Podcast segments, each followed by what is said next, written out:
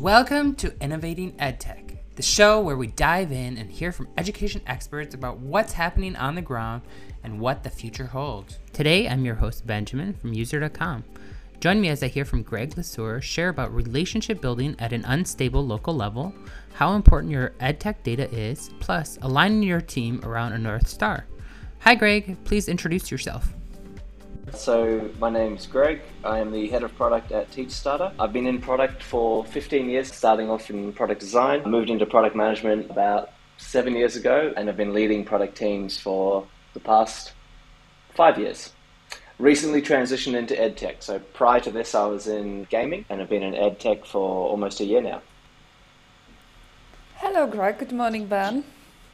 So your experience is yeah pretty vast, at least from a product perspective. Can you share some highlights? Maybe some things that you're proud of? I think the, the biggest thing that I'm proud of is probably the team that I grew at the last company I was at. I joined there as their sole product designer. This is 10 years ago. I was there for quite a while and then established the whole product function and ended up leaving there with a whole product department. I was about 35 people strong. We took the revenue from 70 million to half a billion, which was fun. And uh, yeah, I think that's probably the most thing I'm proud of is the culture and the team that I left behind when I moved on to my next role.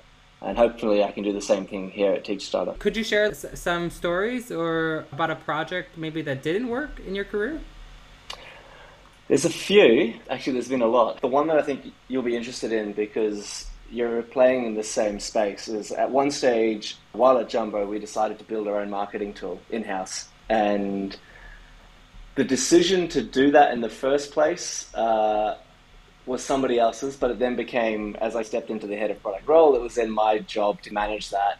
And within the first kind of six months, it was pretty clear that we should not be building our own Martech stack and that instead we should be buying one off the shelf. And so we had to shut that down. I understand the rationale for why they decided to go down that path.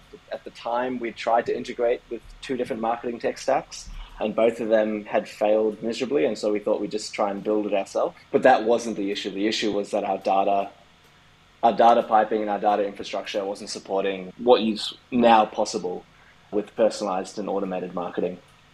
And so we ended up shutting it down, and that whole kind of tech suite was able to. We grew from about 300 to 500 million over 18 months just through personalized marketing, which is through the power of that kind of stack. But it was a tough call to make, right? Because at that point, we'd already invested almost two years into that product and we'd had 12 devs on it I don't even want to know the numbers. It's probably close to two or three million dollars in terms of money that we'd put into building that tool. So it was a tough call to make. It sounds like at that point it's almost like your baby, right? So having to make the call to shut that down is really tough. Alexandria and I did a project together, and um, it was really tough. Everything was like forcing us to grow outside of our bounds and just learn new things, try new things. And our boss actually mentions this was the best thing that happened eh, to us during this time because we were able to grow and expand so much. Well, listening back to your story, to the story you just shared, because like we 100% understand how it yeah. feels. And I don't know about you, but for us, it was, it highlighted the, I think the lack of rigor that we were previously putting in to our into our product kind of discovery. Since then, like there was a lot more there's a lot more kind of questions that were asked. Like we started doing post-mortems, like talking about how might this fail. We started talking about what are the biggest assumptions that we're making here and how can we test those like earlier. But yeah, we put in like measurements of success up front. Like there was a whole bunch of, I think, just basic product hygiene that then happened as a result of that which helped with almost like every other product and that we launched since then. Can you share a little bit about what you're working on now? TeachStarter is a it started off 8 years ago with a elementary school teacher and her husband who was a graphic designer. She was spending her afternoons creating resources for her kids because the, while she was given a curriculum, like most teachers are, they weren't really given like high quality resources to help teach that. And so she was making her own she would take that into the classroom. Other teachers would see that and be like, that's amazing. How do I get that? She would then realize that there was a market for this. So decided to start selling. I think in their first year, they had crazy growth. I think they went to zero to 50,000 in like the first three months or something like that and realized that there was a business behind it. So then started a subscription library for resources, and that's been operating now for eight years. They've got two thirds of the market in Australia, and we're trying to break into the US at the moment. And that's where I've come in. I've come in to help with the US expansion and work on the how the product is delivered. So we're doing a lot of growth loops at the moment in terms of helping with the free to pay journey in particular. So getting teachers to adopt the product and then putting in extra like personalized journeys or other kind of like social loops in there to help them upgrade to a paid plan. And that's, I guess, the short term opportunities that I'm focusing on. Long term, we're looking at what does the future of teaching look like and what are we going to be doing. There's been a whole bunch of trends that have been disrupted with COVID.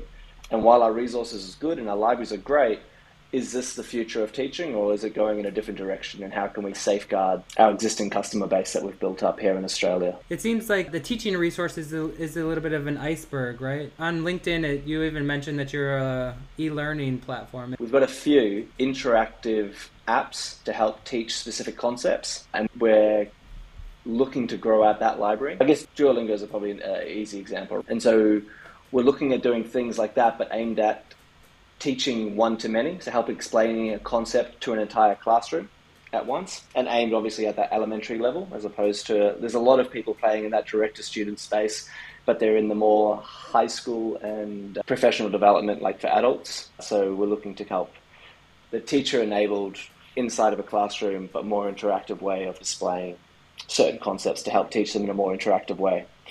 And then we're also looking at some just planning and collaboration tools.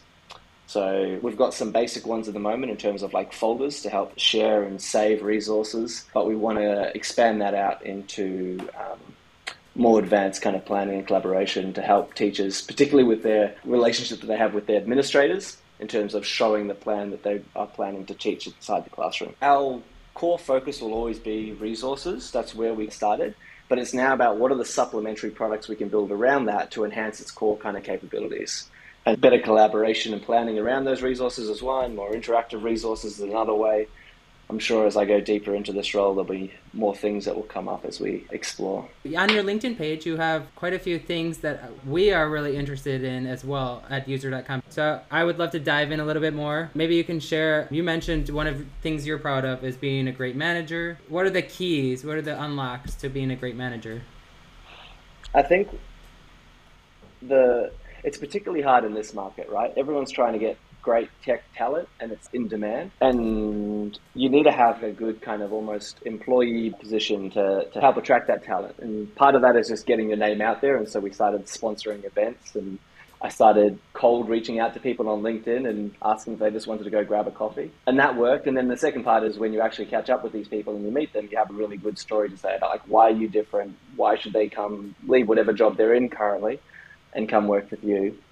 And our story was twofold. One, we're doing pr- product properly.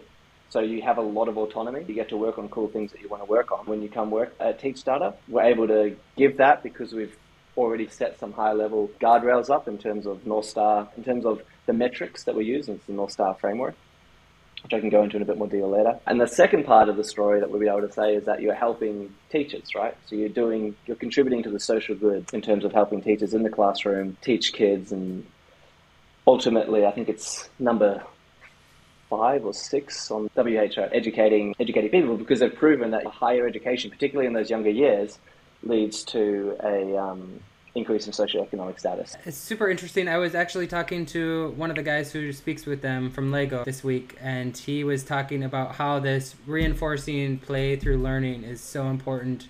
I'm sure you'll be interested to check out the episode, but that's super interesting. But it sounds like the first step is just building a relationship. So you're grabbing a coffee, just connecting on a personal level. It's almost like the do things that don't scale from a recruitment point of view. So we're competing with Atlassian and Google and Canva and a whole bunch of other like massive companies to attract talent. And they've already got a really like great story to tell. They're well known, they're well funded, and they've got people knocking down their door for a job, right? And so, how do you compete with that? Well, you do the things that they can't do. They can't have their head of product go out and have a coffee with people that they find interesting. And I think that resonates with people when you're meeting. When it was actually me and the head of engineering, we both used to go out and because when we were trying to hire developers specifically. You'd have a good conversation. You'd get excited about what their career, what their career goals are, what they want to do, and you start then going, okay, it's almost like a customer interview in that point of view as well, where you're trying to discover, okay, what's important to you? Okay, cool. How can how could TeachStarter support that? And sometimes it was a good fit, and sometimes it wasn't. But yeah, there's actually a lot of. I haven't even thought about it, decoding it the way that, but now that I'm thinking about it, there's a lot of just basic like customer interviews and doing things that don't scale, a lot of things that kind of work from a startup sense that we provide to attracting talent. We were put in charge of teams, and so we are working through this, like how to be a good manager. We have the Bi- the Bible book, as we call it. It's this book, Making a Manager, I guess. By Julie Zhou. The one that I found the most that helped me in that space was the one called The Trillion Dollar Coach. Very short. A guy called Bill Campbell who ended up coaching the executives at like Facebook, Google, like companies whose combined worth was more than a trillion dollars, and they called him the trillion dollar coach. Very short book, talks about some really good ways to run one on ones and give feedback. Radical Candor is another one that really helps with giving feedback in terms of that right level between uh, telling people the hard truths that they need to hear, but coming from a place of empathy and deep caring and understanding. It's a really hard balance. Thank you for sharing. That's really useful. I'll definitely take a look at those. Can you share about like maybe teams that are adapting and changing to this approach? Maybe a suggestion or tip for having this mindset? North Star is just an alignment tool. It's just help collectively within the organization, us all decide what is most important and then drop anything that doesn't align with that. As a smaller team, we've got limited resources, so we have to make sure that we're always working on the most important thing. I think there's some traps that you can fall into with North Star as well, and just at a high level, focusing on one metric can sometimes lead you down the wrong path. You need a breadth of different metrics to make sure that you're getting told the right story. Focusing on the North Star metric in the way, and I'm, the way I'm talking about it is the way that Amplitude have talked about North Star. So hopefully that this makes sense. Focusing on the North Star metric is just like the outcome of what you do from the inputs that you put in to getting to that North Star metric. And it's more about making sure that you've got the right input metrics. Are they all like leading indicators of success? Are you thinking about all the different things from like a acquisition, retention, monetization point of view? More importantly, is everyone in the organization aligned on what you think is important? Because that's not always the case. And so once you go through these kind of workshops to get everyone on the same page, you start to put some frameworks in place or I guess set some goals for teams and you can then start forming these cross-functional teams around these goals and you can give them a lot more autonomy to go off and deliver something because you've already done the hard work of saying, this is what we need to focus on and why. Could you maybe share an example of those workshops or tactics you use to keep aligning your teams around this North Star metric or the most important metrics in your organization? The way we did it was we ran the a North Star metric workshop. So we got people together in a room. We started asking questions around what does success look like for the company? And obviously it starts off with monthly recurring revenue. Okay, great. How do we get to monthly recurring revenue and work your way back from that? For us, it landed on monthly downloads per subscriber. That's where we landed on our North Star metric in terms of if we have enough subscribers downloading something each month, that will result in monthly recurring revenue. But it took a while for us to get to that number. I think everyone had that, something else in their heads, but we all agreed that that was the right number. And then it's okay, what inputs do we need to do to move that number? Where do we, obviously, it's like getting the people to the website, so just traffic in the first place. And then it gets into getting them signed up and onboarded, getting them to experience the resource, getting them to actually use the resource and come back. So make sure the resources are good. And everyone then can start seeing where their part to players. So like our teachers, like the ex-teachers are creating the resources, they understand, oh, okay, cool, I'm looking after these metrics and this is how it supports the broader vision and I get how my work connects. Marketing is the same thing, cool. We need to make sure that this traffic engine is working really well and our content growth engine is working really well. And so they focus on these metrics. And then collectively, we're revisiting it. We've got like weekly trends meeting where we constantly bring up these metrics We've also got monthly strategy syncs between all the teams we were talking about, and it's just through this kind of repetition. And the teams have been formed around these metrics or around these kind of strategic initiatives where each team has got uh, everything they need to execute it by themselves. We've got marketers mixed in with developers and designers to go off and do whatever they need to do, uh, whatever they think is required to, to hit the goals.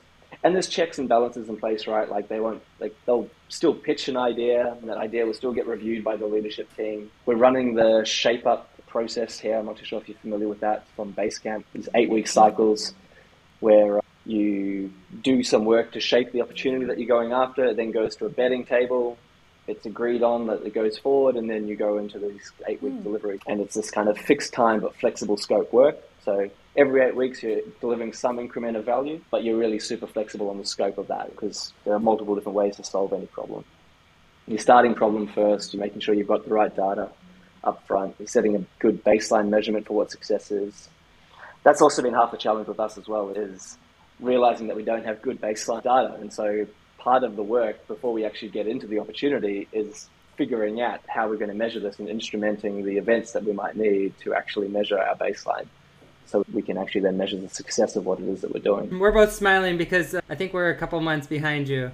This is the second time I've done it. So we did it at Jumbo two or three years ago, and it was incredible in terms of bringing everyone together. And we probably made more mistakes that time than we did this time around, but we're definitely getting there a lot faster. And you learned about this through Amplitude. Yeah, like this is probably one of the greatest bits of product marketing I've seen. Is Amplitude did a, a they did an ebook on the North Star metrics and then gave you advice on how to run a workshop, gave you advice on what good metrics are. And then at the end, it was just like, oh, and by the way, you can use Amplitude to track all this if you want to. And it's probably one of the best bits of product marketing I've seen. Very cool. I'm taking notes. You mentioned about setting up and implementing your data infrastructure was like something that you're super proud of. How do you feel about this word data chaos with edtech? Do you think this is something that's a big deal? So, when you say data chaos, you mean as a company scales and they want to get more and more complex with the data they're using to improve the experience for their customers, it gets harder and harder to manage. And so you end up having this you either have to invest a significant amount of time and energy and money in fixing, creating a data strategy, or you can just constantly hacking it together as you try and go along. That's yeah. exactly what we mean when we ask about this data chaos term. And also, what we notice among some of our current partners or customers as well, when they scale, like those data cell losses, they just grow, and it's more challenging to connect the dots, just to connect it and create the highest possible value out of it. To deliver great experiences, first is to figure out your data, and this is what mm-hmm. we are trying to explore more. Yeah, look, we lived it at Jumbo and I'm living it again now. So basically, the story at Jumbo was we had a head of data and they were working on putting all of our data into some massive data warehouse. And it was this project that was taking 18 months and cost almost a million dollars. And the business didn't really have much to show for it in terms of insights or anything that they could kind of action. And on the flip side, we had a whole bunch of data analysts, graduates coming straight out of uni who were hacking together our tables to generate the insights that we needed. And so from an executive level, we've got, oh, why don't we just keep doing that? but obviously that doesn't scale and that doesn't help. Eventually the head of data moved on. Data then fell under product and I had to became my problem to solve. And that's when we started exploring customer data platforms like Segment, which was what we ended up going with. It didn't do everything for us. Like Segment handles customer data points really well. There's a whole bunch of like non-customer data points that it didn't really do. Like for example, there was a whole bunch of draw-based external events that were hard for us to build campaigns around. We, we managed to figure it out, but we had to build we had to do some custom coding for that. I think that Segment as our central data platform really helped us build this level of governance into our data. And then it also meant that we weren't like writing the events three or four different times for it to connect into all the various different tools we were using. It just was going into one tool and Segment was handling all the different connections and updates and all the other things that needed to happen for it to work. Currently at TeachStarter, we don't actually have a CDP. We're doing it directly into Amplitude. And it's causing us some headaches, but also like we're a smaller, scrappier company. And so we don't necessarily have the budget to pay for all the fancy tooling. So yeah, so I think one of the other things that's really helping us at TeachStarter is we've recently just hired a data analyst, and she is absolutely brilliant. She's bringing with with her a whole bunch of great kind of best practices and how we should be thinking about it from like a data engineering point of view. But 100% like this Yeah, is one of the biggest problems that I think companies need to solve at the moment because it's the thing that enables really great product experiences and really great personalization, which I think is critical to compete. So I would love to get like maybe what you think are like current trends. Also, at the Yeah. beginning, mentioned that you are thinking about the future of education, how it will look like in, Exactly. in some time. So we are super super curious to hear more about that. So COVID brought with it a whole bunch of different changes to how we teach. And I'm speaking mostly from a US and Australian education landscape, right? So particularly in the US, you have a lot of students who then move to one device. A lot of schools that now have one-to-one devices. So each student has their own tablet or laptop because they were working from home and that's just accelerated that trend. Because that trend's now accelerated, you've now got a lot more kind of technology in younger students' hands, and which is now enabling like a more digital style solutions to help teach students. So that's probably one of the trends that's already happened and it's just accelerated, and it will continue to happen.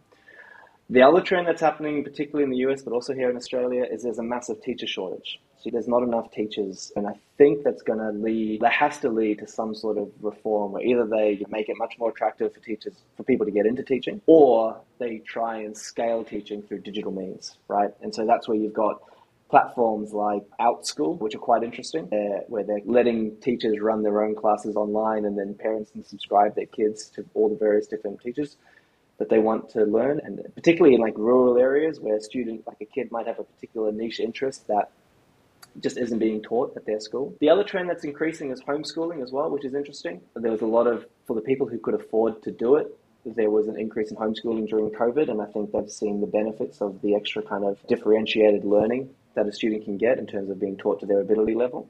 So it'll be interesting to see what happens with that post COVID. And I guess all these different trends will then create new kind of technical opportunities. I won't go into into AR or VR or anything like that yet. I definitely think it's going to be a thing.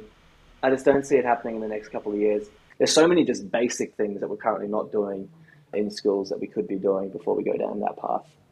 Especially when you've still got teachers printing out worksheets and giving their students paper, that's still super common because there's lots of like there's still lots of benefits of these kind of physical, tangible things. Yeah, it reminds me of the old internet, to be honest. Nothing is set in stone. Everybody is kind of like gold rush.